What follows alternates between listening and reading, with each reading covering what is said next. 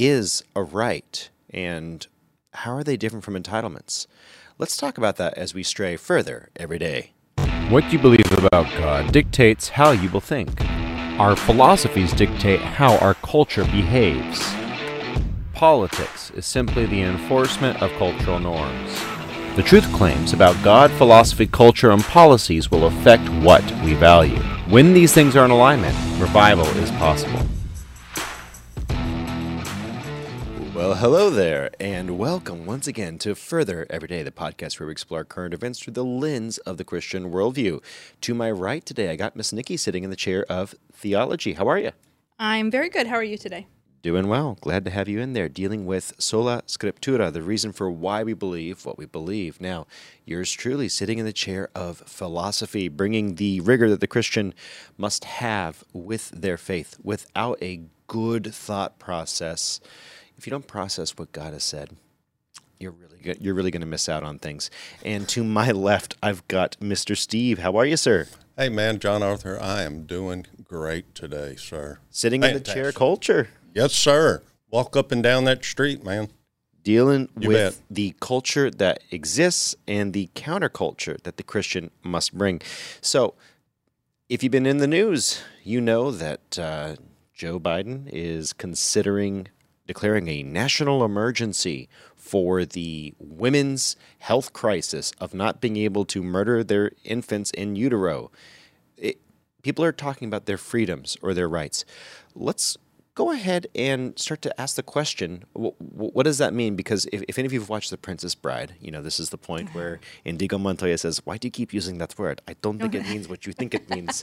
Rights and freedoms. I, they're a little bit different than what we're talking about. So let's lay out why the difference matters. So first off, I think we should go ahead and we should define what freedom means. Miss Nikki, can you go ahead and get for me out of the Webster's eighteen twenty-six Dictionary, uh, the first definition that they give for what freedom means? Okay, freedom is a state of exemption from the power or control of another. Liberty, exception from slavery, exemption from slavery, servitude, or confinement. Freedom is personal, civil, political, and religious. So let's think about that for a moment. There's a synonym there. Just hold that thought. There's a synonym there. There's liberty. Mister Steve, in the chair of culture, yes. Can you get liberty from us from the Webster's eighteen twenty-six?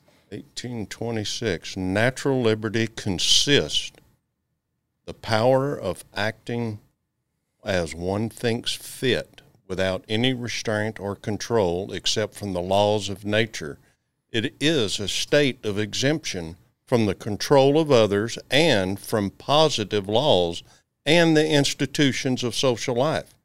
This liberty is abridged by the establishment of government. Okay, so there's a lot going on there. There's a lot going on there. Let's go ahead and break it down because some of those words, people have not thought about what common law is. Do either of you remember what common law specifically was referring to? They also called it natural law. Where did the founders and Webster derive common or natural law? I would believe that's from the Bible. That's exactly why it was right. called common yes. or natural law. And that's and that's really a distinction that's worth mentioning. Multiculturalism, sometimes it just doesn't work because we have different definitions and we have a different value system. Another topic for another day maybe. But let's look at how the word entitled has changed from eighteen twenty-six to twenty twenty-two. It, Miss Nikki, can you get the Webster's eighteen twenty-six for entitled? Yes, it means um, dignified or distinguished by a title, having a claim as... Every good man is entitled to respect. Okay. So that's saying you are entitled to it. It is gifted to you based on the merits. Uh, Mister Steve, can you get me the twenty twenty-two definition for entitled? All right. Here's one A, the state or condition of being entitled, a right. B, a right to benefits specified especially by law or contract.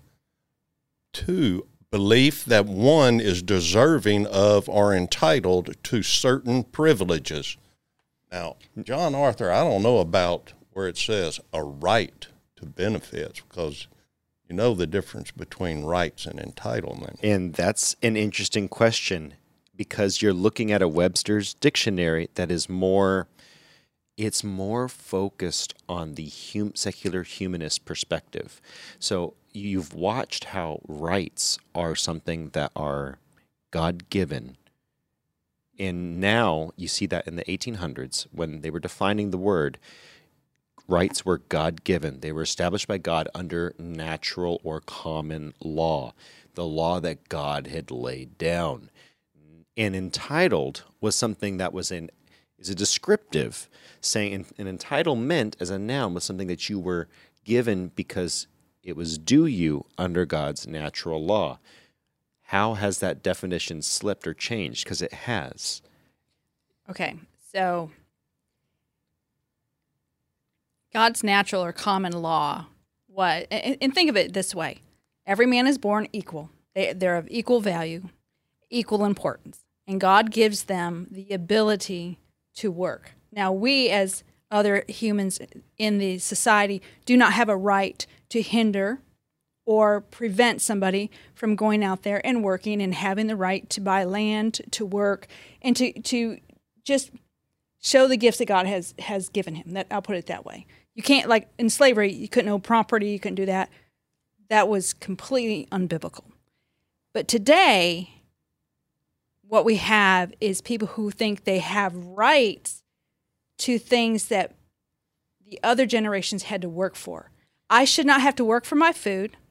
I should not have to work for my medical expenses.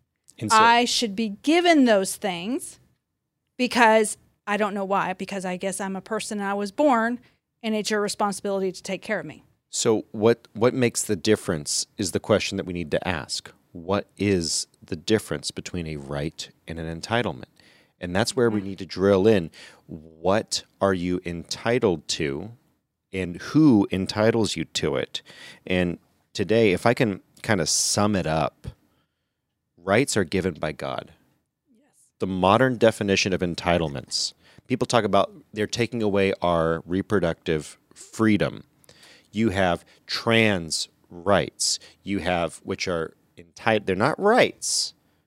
You, they are entitlements. Right. Because right. what they're doing is, is they're giving you a tax break f- for getting married, quote unquote, for having a homosexual union.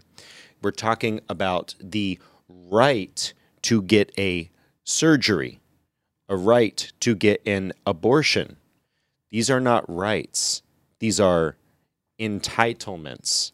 Right. Where does the value from our rights come? From our rights? Who instilled that value? Because there's never a free lunch. Chair of Theology, where did our rights come from and what did they cost? Well, our common liberties, natural liberties, from the biblical perspective, is it came, they came from God. Every man, I mean, it's it, it's a every man is entitled to be able to work and to attain property, to attain uh, wages, and not to be hindered by other people. Now today, and I'll tell you where I feel this, this all started, politicians. I will give you this if you vote for me. You're entitled to this, so vote for me. And that right there is, is where it breaks down, because where your rights come from is they come from God. God condescended to give us these mm-hmm. rights. Jesus Christ died on the cross to give us a whole new set of rights. Correct. It's because rights or entitlements, they do not come without a cost. There is always a cost. If you have something good, it costed someone something.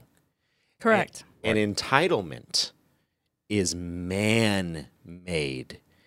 It comes from man, and it doesn't come from the men and women in the government structure. When an entitlement comes, it comes out of the meat, lifeblood, and tears of the people. And if you look at what happens when God is ch- replaced and the rights are replaced with entitlements. We watched a lot of this in the last century, mm-hmm. did we not? Yes. When man was put on a throne, entitlements are a counterfeit to rights. And so let me break it down. You have the right to liberty, the ability to move about without infringing upon someone else's right. You have the right to life, the right to self-preservation, the right to protect yourself and your family and keep your your family safe. And you have the right to pursuit of happiness. Right. As long as you are not in direct conflict with someone else's right under common law. By the way, all these statutory laws, you look at them, the ones like speeding speeding li- limits, for example.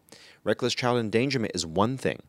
The speeding limit is arbitrary. There's no victim necessarily, unless speeding through a school zone, there are one hundred children in that school zone. There's one hundred victims of the right. reckless endangerment. But what we've given the government is an opportunity to replace God with itself, the politicians, to replace mm-hmm. God with themselves.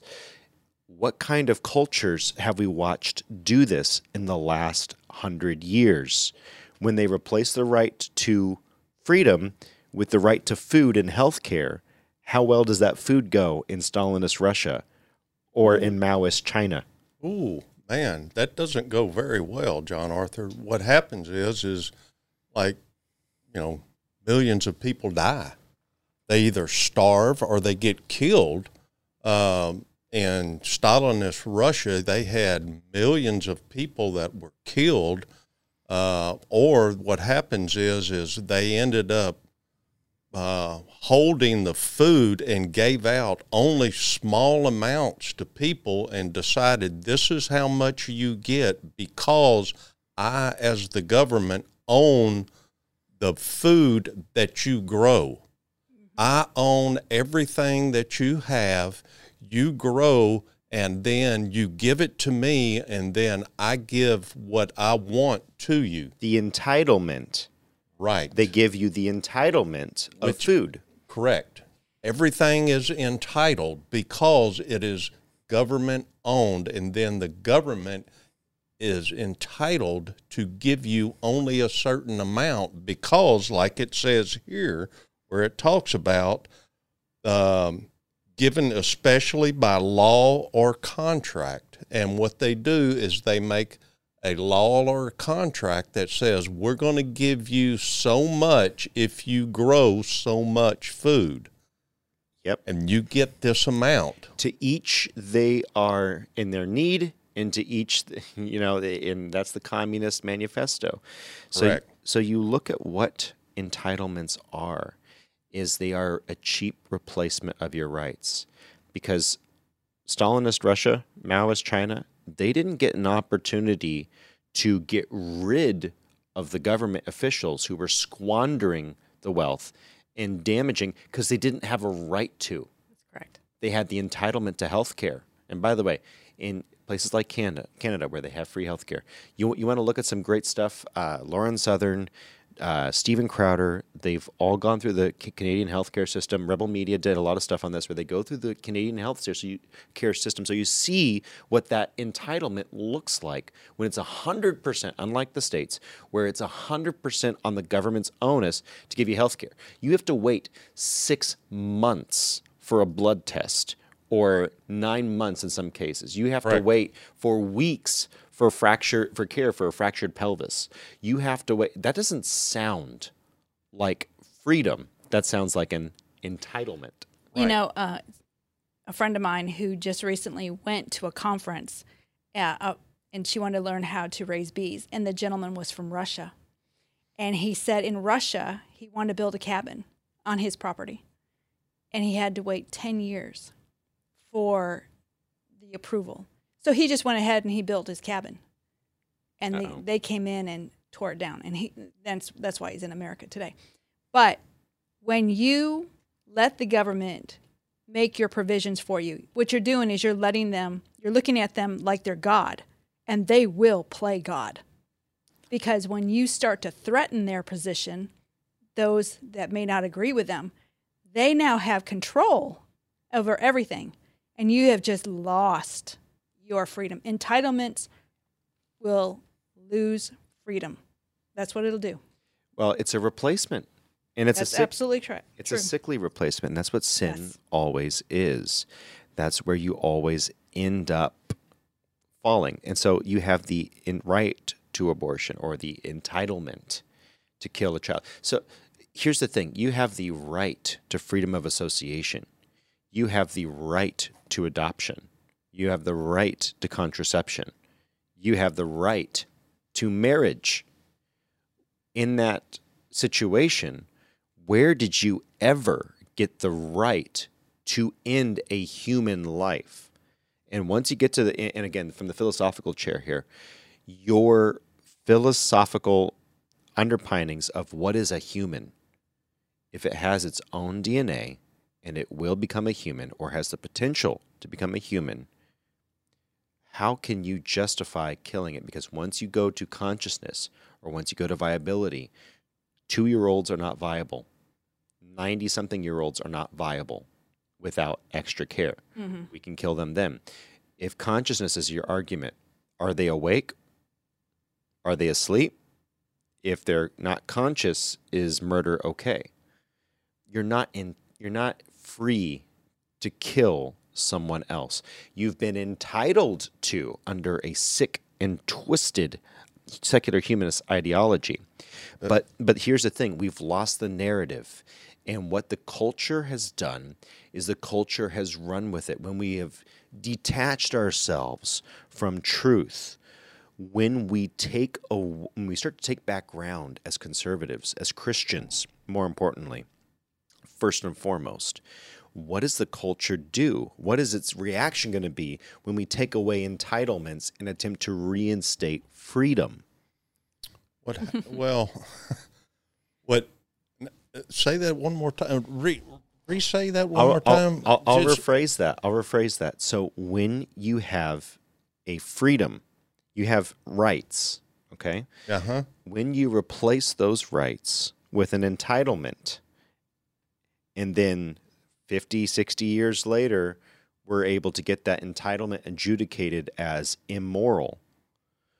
How does the culture react to having a man-made counterfeit of God's rights taken away, abortion specifically in this case? Well, people end up thinking that it's a God-given right when it's really not. What it is is it's a all it is is where the government, like we've been talking about earlier, where the gov government thinks that they're God and they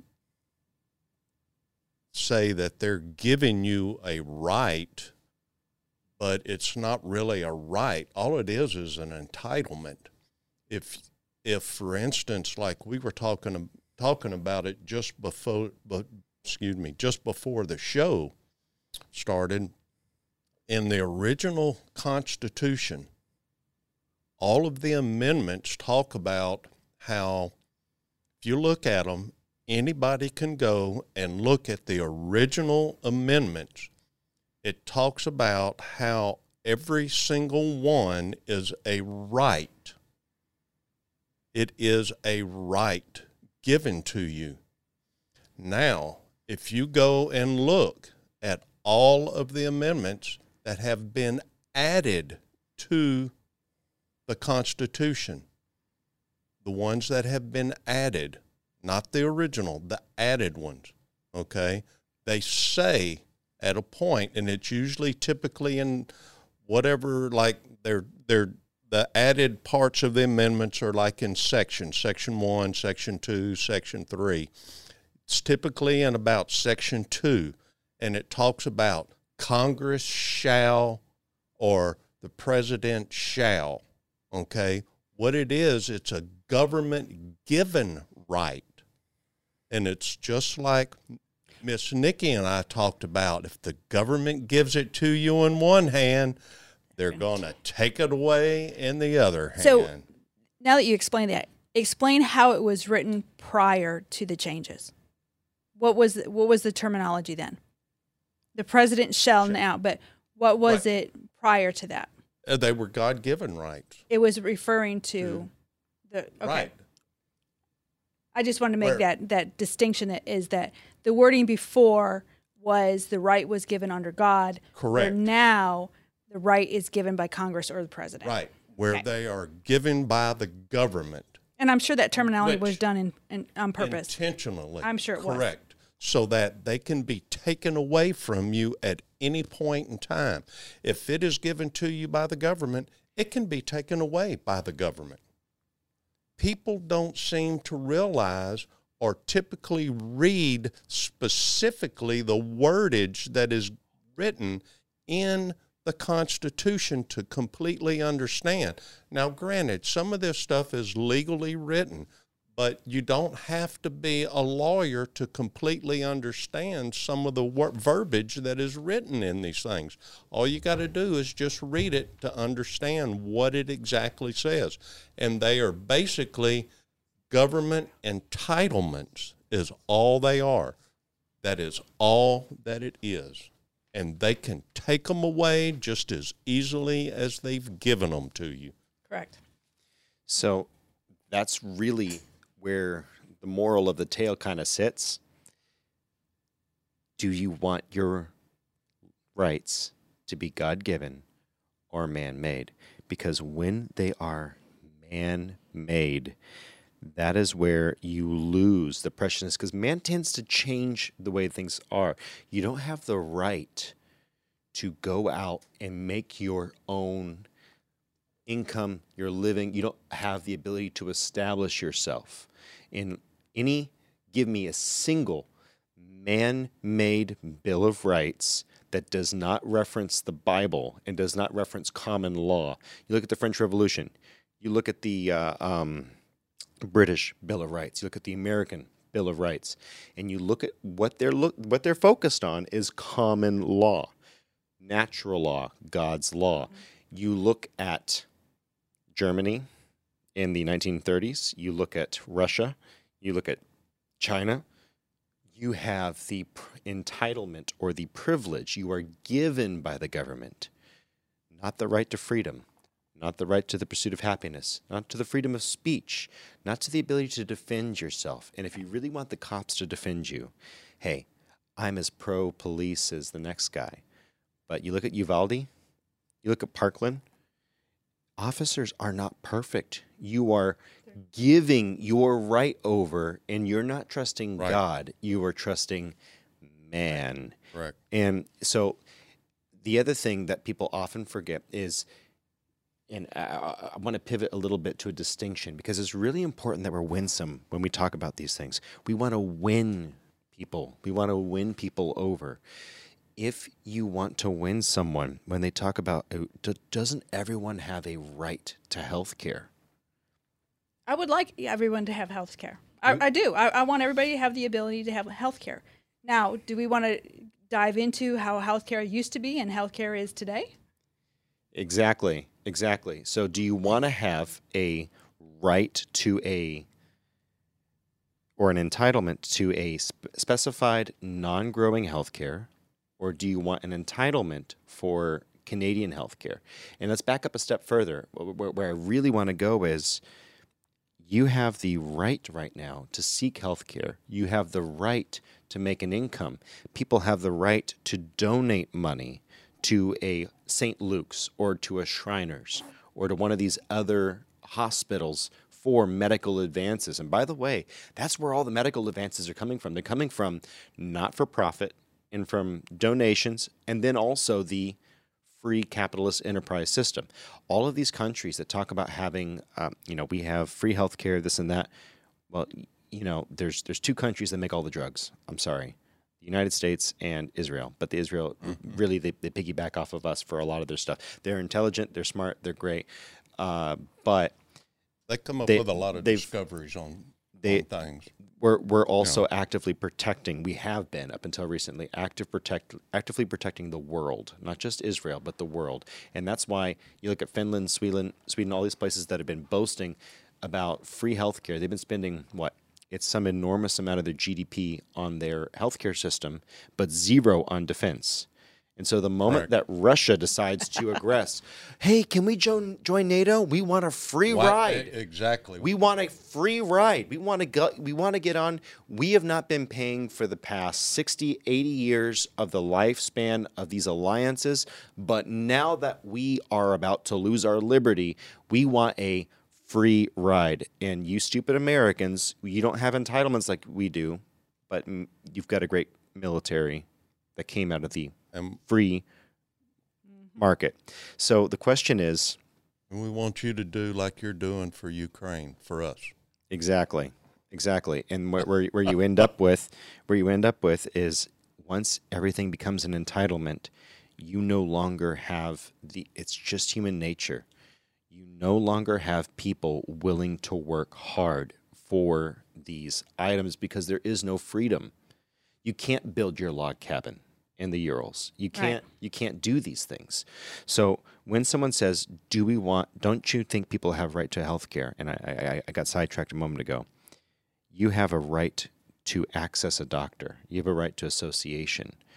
But if you have an entitlement to health care, you never get the right to associate with doctors that the government doesn't want you to. Right. And so, and by the way, whether or not you think COVID and the vaccine was well handled or not, just imagine whichever side of that issue you're on, imagine the government forcing a pet peeve that you have, some healthcare decision. They can choose your healthcare decisions. And you no longer have the right, but you only have the entitlement. Moving on to the chair of culture. Once you have a culture of people who are used to entitlements only. They are only eating at the feet of the government. They are only eating the scraps that the government gives them. Does that create weak men or strong men? Oh, weak men. Weak men. Because, you know, you don't have men going out and providing for their families. You don't have men going out and working, um, getting out and doing what men do. And being a man, providing for their family, feeling like that they are supplying for their families, it gives a man um, the feeling of being able to do and supply for his family. And it, it makes his family feel good that knowing full well that he is supplying and filling the needs of what his family needs, you know, and, and granted in today's society and culture, we have women that, that get out and work equally as well as men do. And then sometimes you have men that have problems, uh, whether it be from war or handicap problems that are not able to get out and do things where the woman supplies, but a man is still able to do things around the house and and do things that are around the house that still that a man needs to do for the house that women are not capable of being able to do. Repairs, whatever it might be that a man can do. Correct. You know, because there are just things that women can't do around the house that men are needed for. And so I think I think what your the better terminology is, there's a lot of things women don't want to do around the house that a man right. is better.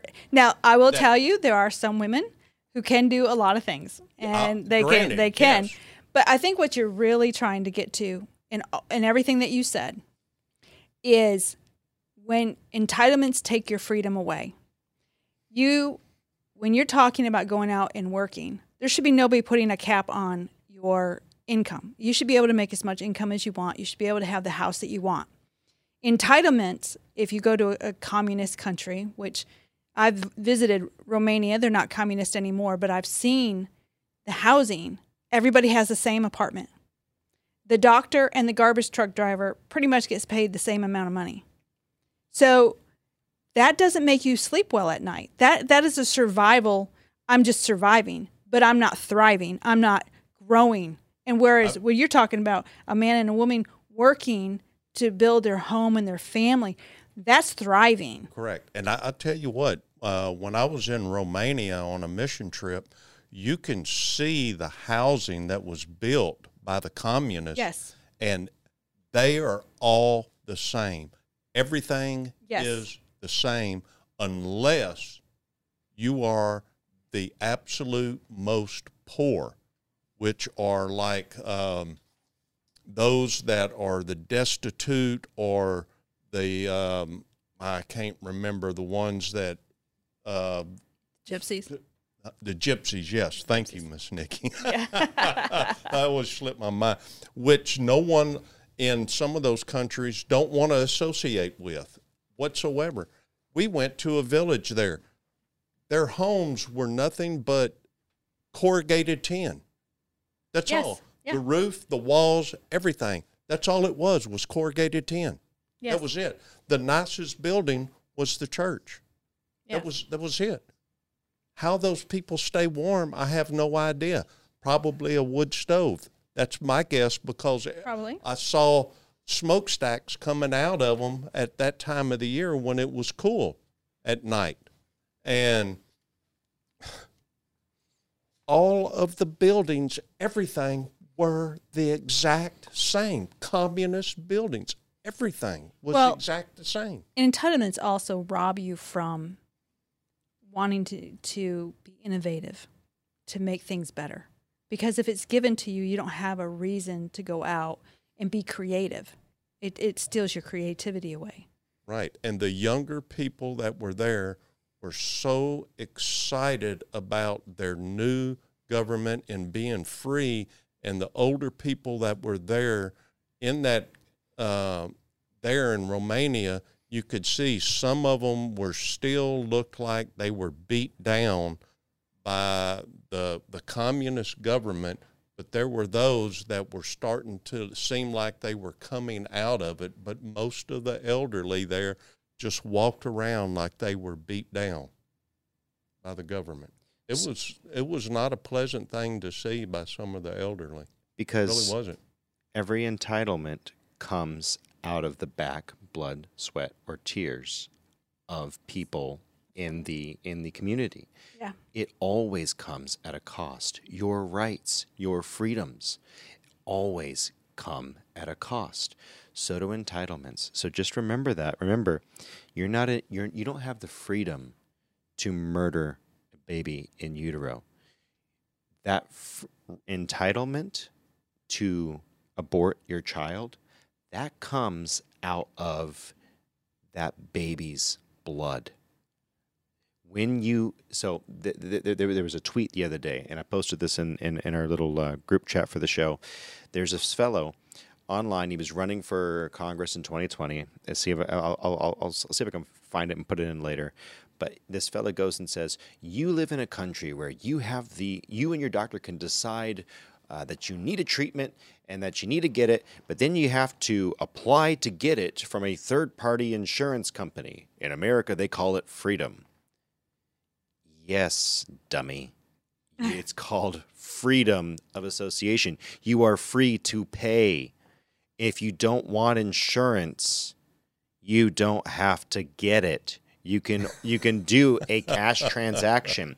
You want to know right. why it is so messed up? A friend and I were talking uh, just earlier today. We're talking about the difference between.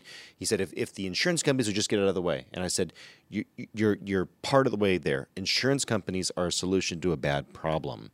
When you have a government subsidy of any sort, and when you have the regulations that prevent doctors from being able to work in a normal ecosphere, and you have to apply and qualify for certain hurdles to get through insurance, to get paid by insurance.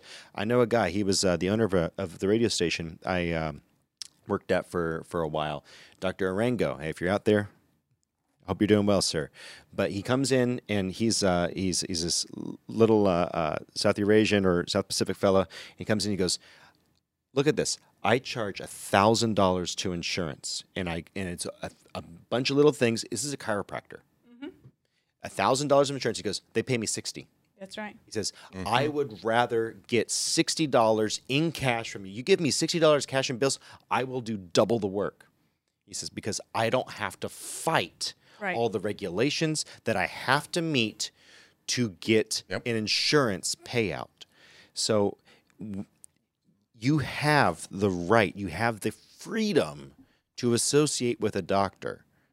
But do you do you have the right or entitlement for them to work for free, or for all of America to pay for them to work for right. you? Yeah, look at all these little um, uh, little uh, places that are popping up all over the place. All these medical little places that you can go to. Man, you can go and get something done. Pop down one hundred fifty, two hundred dollars cash and get all kinds of things done. They'll take your cash in a heartbeat. And all of that came during the era of deregulation. If you don't like right. the bad, ugly orange man, I'm sorry. But uh, he had a funny hairdo, but he definitely got the government out of the way. Some people talk about Trump as though he's, he's the most brilliant strategist of all time. Okay, that's a debate we can have. But you know what he did that was wonderful? He got the government out of the way. He like, got the government out of the way. And and if you want to have, you know, hey, I actually really like President Trump. I wish he hadn't been so um, difficult to defend and saying things that I thought were indefensible. Uh, but the man understood that if you give people freedom, things will work out in he, the end. He knew how to do business. He understood. I mean, he understood business. And he understands the basic human condition that people are naturally greedy and evil. Right. And if you put, and that's, and that's the situation. And so here's the difference between the two worldviews, if I will, if you will be so kind as to let me kind of sum that up. You've got two philosophical worldviews where one group believes that man is basically good and that if we all allow man, we provide for his needs, man will effectively work for good. The other group believes the biblical worldview, not the secular, secular humanist worldview. The biblical worldview is that man is basically evil and that you allow man freedom as God has given us freedom. You afford man the rights that are God-given, and then you have a good judicial, executive, and legislative system. You minimize the amount of damage that is done by man, but you limit the power of government instead of seating it in God's place, because once government is seated in God's place, evil occurs. And I, I just want to throw this over to the chair of theology, and then I want to walk over to the chair of culture for just a moment. But when you have that fallacy that man can somehow replace God, have we have we not seen this in the Bible?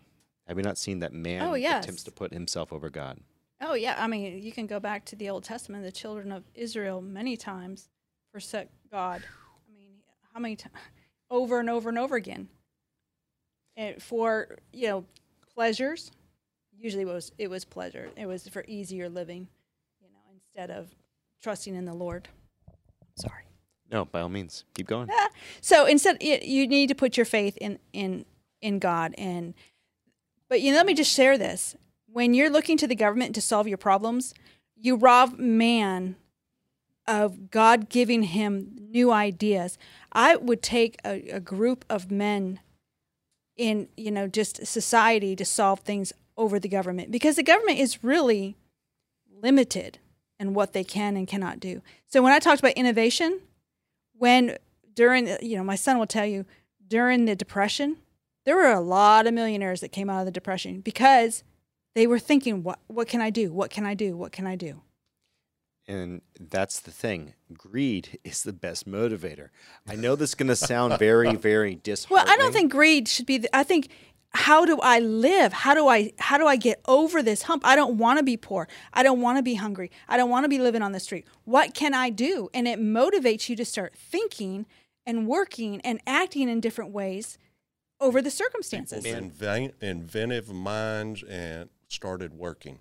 Yes. Man, man will always work in his self-interest. Man will always work in his self-interest. And that's not a bad thing inherently. That is a God-given uh, motivation and a God-given drive.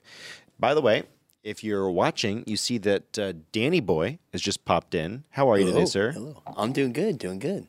Glad to have you in the chair of politics today. I'm glad to be here. Sorry I'm late. You're late. I'll slap uh, you later. Sure. But for now, that's we'll all pop, right. We'll pop him in the head. I mean, I I, I guess that'd be child abuse, but then again, we'll go ahead and leave it be. I'm, I'm an adult. Moving. No. Oh. Uh, well, that, that's a debate. Moving over to the chair of culture, I want to get your take on this. When you have a culture, we've, we've established that you have a weak culture. You have a right. culture that is failing when you are relying not on rights, but on entitlement. Go ahead and speak to what Miz Nikki was talking about, about the strength of a culture that is built on self-reliance. A lot of people my age, you know, you've got millennials and uh, uh, Zoomers who are just tired of hearing about pulling yourself up by the bootstraps.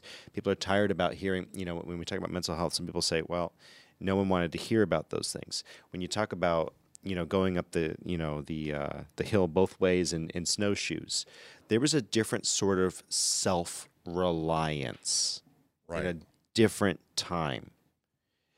Go ahead and refer reflect on that I, culture for just a I, moment. I'd heard, uh, it's interesting that you mentioned pulling yourself up by your bootstraps. Um, I'd heard on with... Uh, uh, Not to get too political here, to step on uh, Daniel's side here, his chair, but a, a Democrat talk about that a Republican was saying that, you know, at times you need to, you know, some of these millennials need to reach down and pull themselves up by their bootstraps and and learn to to get out and work and and and make a living for themselves instead of, you know, relying on entitlements. And she said, well, some people just aren't capable of being able to bend down and and reach their bootstraps. Well, you know, if you're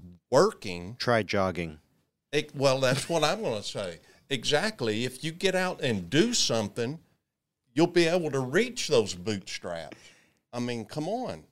You're I not, mean, I have had people, when I used to do some teaching on stuff, they were not able to reach down to the floor to reach their bootstraps. Guess what? After a number of weeks or a month or so, they were able to reach those bootstraps, and they were able to do something about it. It's not hard if you work at it. So there's a common argument, and I was just I was just watching something. Um, it was a rebuttal to Matt Walsh's book and a few other people, and and this and this one lady goes and says, effectively, not everyone is running a fair race. I agree. Correct. True.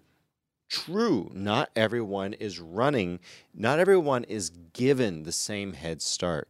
We all have different size mountains to climb, different uh, depths of valleys to tread, but we are all innately valuable. We all have that innate opportunity in America only to rise above. You want to understand where where all of all the poverty comes from. It comes from intergenerational poverty, typically from parents not sticking together. But you want to see the most, the highest upward mobility in the world? It's in America, because we've made a culture of allowing you the freedom, not diluting opportunity with entitlement, but allowing you the freedom to grow up. And pulling it by the bootstraps, that has always been a misnomer. Guess what? You're, you're talking about that, and is an interesting thing. I had had was coming to uh, church on a Wednesday, and I had called an Uber to get here early. This has been a few weeks back, and it was a gentleman, and he was from uh, Nigeria, I believe, and he had come over numbers of years ago and lived up north. I think it was Chicago or Detroit, and I, I can't remember which city, and he had started Uber driving up there and had started doing fairly well. He'd, he'd gotten married, had a couple of kids, came down here, and guess what? That guy was an Uber driver with a Lexus, man. Opportunity. I am not kidding. He came over here poor as can be. And guess what he did? He saw opportunity. Mm-hmm. That's what freedom does as opposed to entitlements. And he, why did he come over here? Because he saw America as a land of opportunity. And I talked to him about that, and I prayed. When we stopped, I asked if I could pray for him and his family, and he says, oh, my gosh, yes. Yep. And I prayed with him to continue with his ability to be able to continue providing for his family, family and have prosperity. Just because yep. he did what every person that comes to this country wants to do.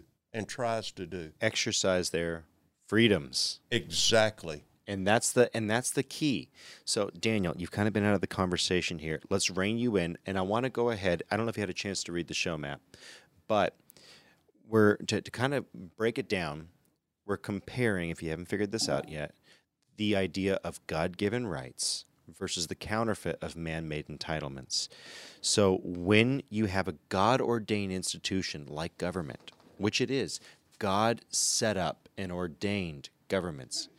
God gave governments the rights that they have. When you have a God-given institution like government that is now stepped outside of its boundaries, it's no longer protecting rights, but creating the counterfeit of entitlements. What does that say about our view of God when we as Christians, you, you run into a lot of Christians that believe that we should have entitlements. What does that say about our view or our understanding about God-given rights when we substitute those for entitlements? Yeah, well, it's, but it, for for lack of a better term, it's, and you, you don't understand it. If, if you are like willingly giving government more power than it should. The, the entire point of government is to govern people, not like necessarily tell them what to do. That's why we have elected officials. That's why in America, like we have people that we put into office ourselves. That's why we have a chain of command in government in and of itself. That's why the president isn't like a king. He can't do what whatever he wants whenever he wants. There are, there are certain things that he has to jump through hoops to get done. He's restricted by the God-given natural law. And that's the and that's the key, right? Keep going. Well, what's what's the point of the Second Amendment? The Second Amendment is for us to be able to protect ourselves, protect ourselves, um, and not just necessarily from each other, from a tyrannical government, if one should ever approach. And uh, I, I know I'm going to be a little radical here. I think we are well on our way to becoming that, if we aren't already. Sure.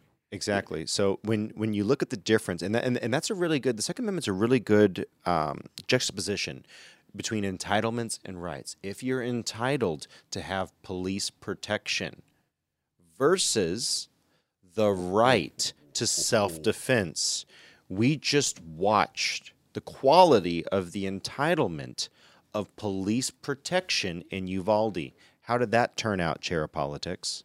Oh, it was a uh, complete and utter train wreck. It was a cluster duck.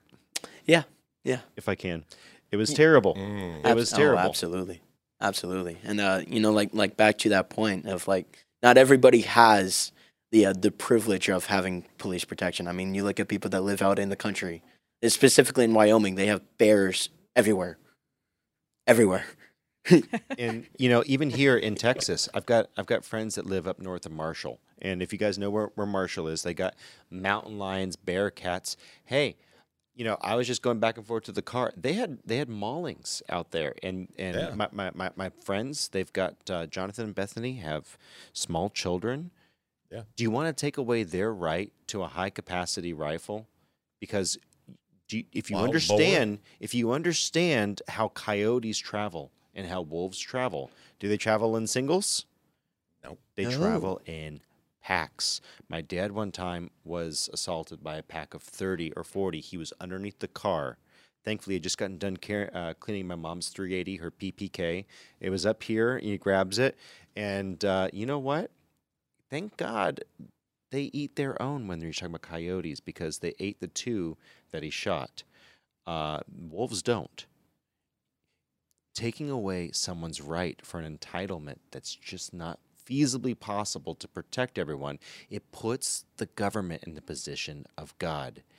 And not only is that idolatry, it's also incredibly ineffective. Wrapping up for the day, I want to get everyone's closing thoughts, starting with the chair of theology, because it flows from theology all the way down to economics. Economics chair is empty today, but through politics. Go ahead and give us your closing thoughts on the difference between God-given rights and the counterfeit to that, entitlements. God-given rights is you taking responsibility for what you can do to provide for yourself. Entitlements is sitting back and waiting for the government to give you what you want. And that's very simple. I mean, and the Lord created us to work. I mean, the Garden of Eden did not come easy. It wasn't sitting back and just the fruit was going to fall out of the tree into your lap. You had to actually work in the garden. And it was the most perfect place on earth. I'm sorry, anti-work, uh, forward slash anti-work. There is going to be work in heaven. God made us to work. And when you are in America and you wish to fall back on entitlements, just a chair of philosophy speaking here, can I humbly suggest that you are suffering from the same sin that Esau did. You are giving up your birthright. God gave you an inheritance of being able to be free, to have these rights recognized and then protected by the government. This government can only work with a strong culture that has a good philosophy and theology. The United States will only work, I'll repeat that, the United States will only work if we know who God is and who we are under him. So moving over to the chair of culture, closing thoughts for the day. Yeah, um, you know, it states on our God-given rights in the Constitution, we have the right to life, liberty, and the pursuit of happiness, John Arthur. Um, and, you know, we're allowed to be able to have freedom of speech, freedom of religion, Uh, for freedom to protect ourselves, freedom from a tyrannical government. And, you know, it's like we, you and I talked about earlier, how all of the added amendments that have, that have come been since, added from the, since, since the original the Constitution was written, how it talks about uh, Congress shall, or President shall, and not to create a big hoopla here or create a big the government, problem with the conversation, but the thirteenth Amendment says Congress shall. Just like and all of them. And that is not right. Because the government has stepped in and usurped the authority.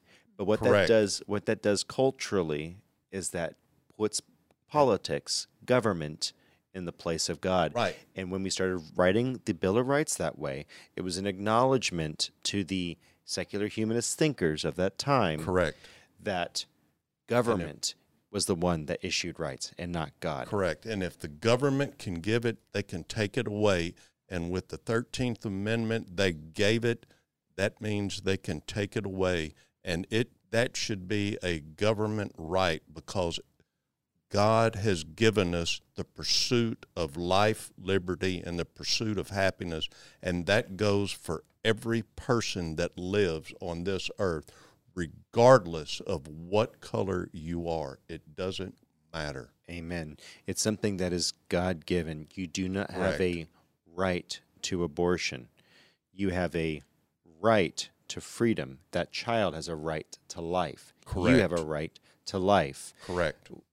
Just wrapping up to the chair of politics, closing thoughts for the day. Well, I don't really have many thoughts because I've been here for all of five minutes. But, uh, you know, just just this entire topic of God-given freedoms versus um, man-given uh, what's, what's the entitlements. Word? Entitlement. Thank you. I went blank there. I'm with um, you. I get it. Oh, my God. But yeah, I mean, whenever you think about it from a political point of view, um, our, our job as citizens is to vote for people who will protect those freedoms and not people who will give us those entitlements. Very good. I wish I had yeah. uh, Missus Producer on camera right now, because Danny Boy is her brother, and she's just cracking up at him having his uh, mental pause there. She's giving me the high sign, so I'm going to leave her alone. Uh, with that said, if you enjoyed this podcast, like, share, comment, subscribe. Sharing is the new algorithm bait. Uh, we are yes. putting out shorts of this, so go ahead and share those shorts. If you uh, think we missed something or you have something to add to the conversation, join us in the comment section down below. We'd love to hear from you. And, of course, if you hated it, tell us in the comments what you hated, uh, how much you hate our guts, uh, why you think we're bigots for saying that uh, God has his best, your best interest at his heart. Uh, with that said, thank y'all so much. We love you. Bye-bye. Bye. Bye. All right, one last thing for you. One last thing. If you're still here, we put you to sleep, or you left the computer on, or you did actually enjoy it. Moving around the room, what is your favorite right in the Bill of Rights? What's the one that pops out? And let's go with the first ten. If you if you can remember your first ten, see if everyone here remembers their civics. What is your favorite? Oh, you'll have to re refresh me for the first ten. I mean, come on, freedom of speech. I know you like speaking. Okay, well, uh, I mean, we all in here do. Uh, I love freedom of speech, but freedom of religion. Freedom of religion. Yes. In truth, that is mine too. But uh, I would really like T S A not to pat me down. I like my Fourth Amendment rights. I, I don't have to plead the Fifth often, so I like my Fourth Amendment rights, rights against uh, unlawful search and seizure. T S A, you know, hey, Matthew, I love you if you're out there listening to us, one, one of our buddies from T S A. It's an unconstitutional search and seizure that they do every time at the airport. But uh, I don't rag on those guys. I think um, those people who rag on T S A are dumb. They're not going to accomplish anything. But Fourth Amendment. I love the Fourth Amendment. Man, John, Arthur, and Nikki, y'all make it difficult to decide on that. Well, you can, oh, you can share. Y'all know me, how I am, and I'll, I'll have to say the Second Amendment. I, I am a big Second Amendment fan, and uh, I would have to go with that. All right, and Danny Boy. Yeah, so I'm a, I'm a, I'm a take two. Just because it's me. You uh, take two? I'm going to take freedom of religion and uh, Second Amendment. Very good. All right. So with that said, in the comment section down below, tell us what your favorite amendment was. Thank you so much. We love y'all. Bye-bye. Bye-bye.